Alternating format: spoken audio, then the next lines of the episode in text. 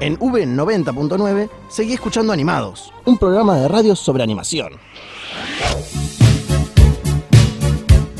Y hemos vuelto con animados. Les voy a comentar que si quieren seguir las redes de la Radio V, pueden hacerlo en radiov.com.ar, que ahí también nos pueden escuchar.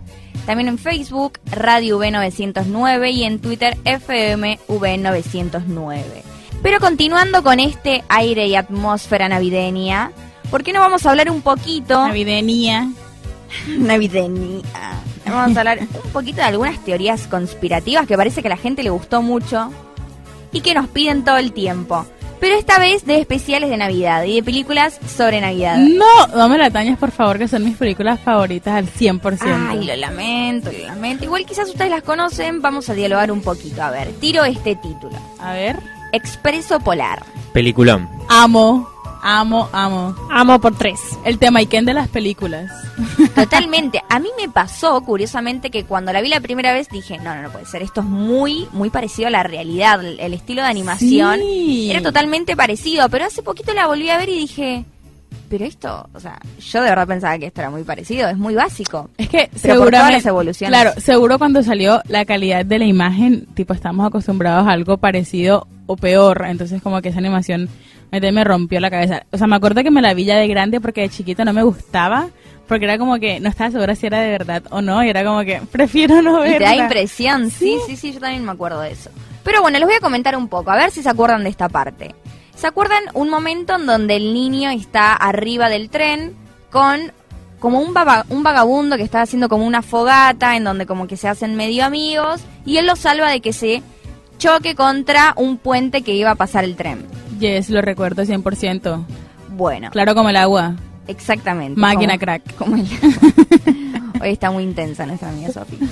Le gusta mucho la Navidad. ¿sí? Les voy a comentar, chicos, que este vagabundo es el rey del Polo Norte.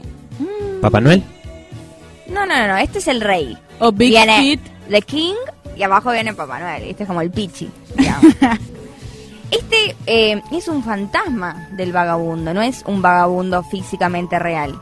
Que reside en el techo del expreso polar desde que sufrió un accidente a bordo del mismo que le ha costado la vida. Porque siempre con gente muerta, Camila. Siempre. La Navidad es pura vida, Ah. alegría. Tengo el morbo. Igual hay un sucesor del rey, o sea que no, ya no es el rey. Pues sí, porque si está Si, muerto. fuese- si muere, claro. Pum.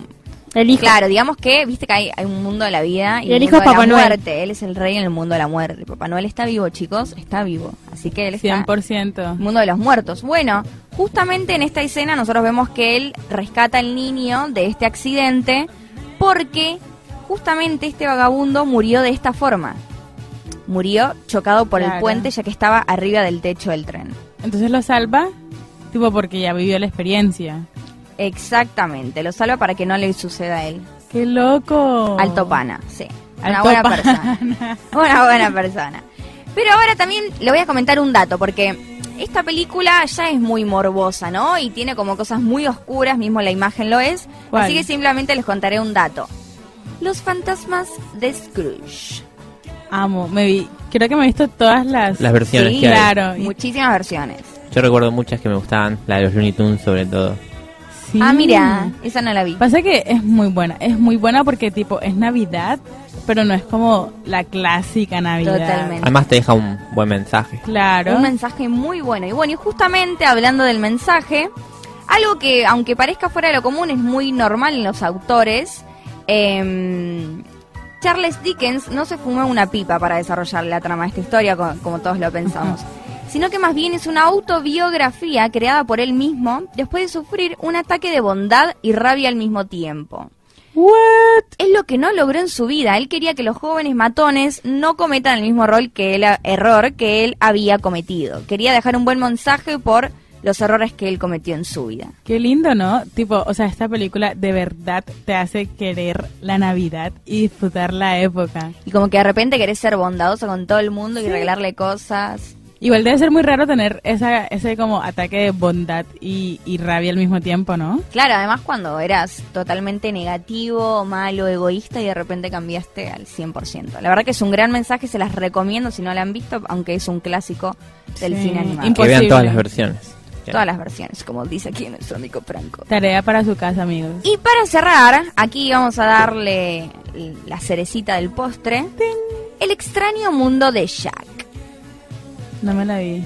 Ay, Sofía, ¿Cómo que no? ¿cómo que no te viste esta película? Es tu misión de la Navidad ver la película El extraño mundo de Jack. Yo tampoco, ¿eh? No. Nos vamos, Sofi.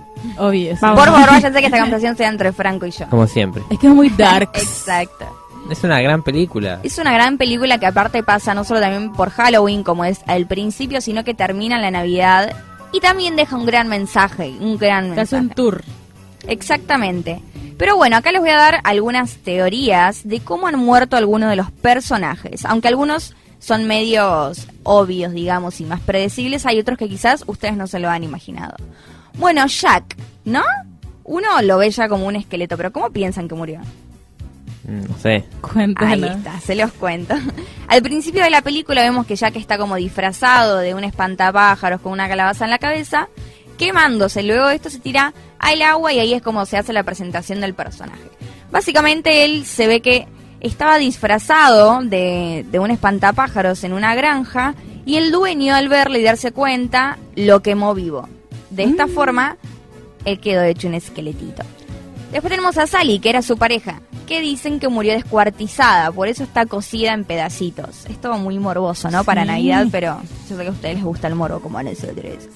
Después tenemos a Ugi Ugi, que bueno, desollado, que esto es medio obvio porque anda con la cabeza colgando todo el tiempo. La brujita que está junto con estos niños dice que se ha suicidado. Después tenemos al niño con la máscara que ha sido congelado. Después tenemos al perro electrocutado y al de silla de ruedas, que es como un medio Frankenstein, envenenado. Todo turbio. Todos, Muy su- lindo. todos sufrieron su muerte. Hermoso, ¿no? Re, re, re tierno. Re navideño. Pero bueno, ahora como para irnos un poco de lo morboso y, y estar un poco más felices, Por favor. Flor les va a presentar este temón. Mi canción favorita. Colores en el viento de Pocahontas.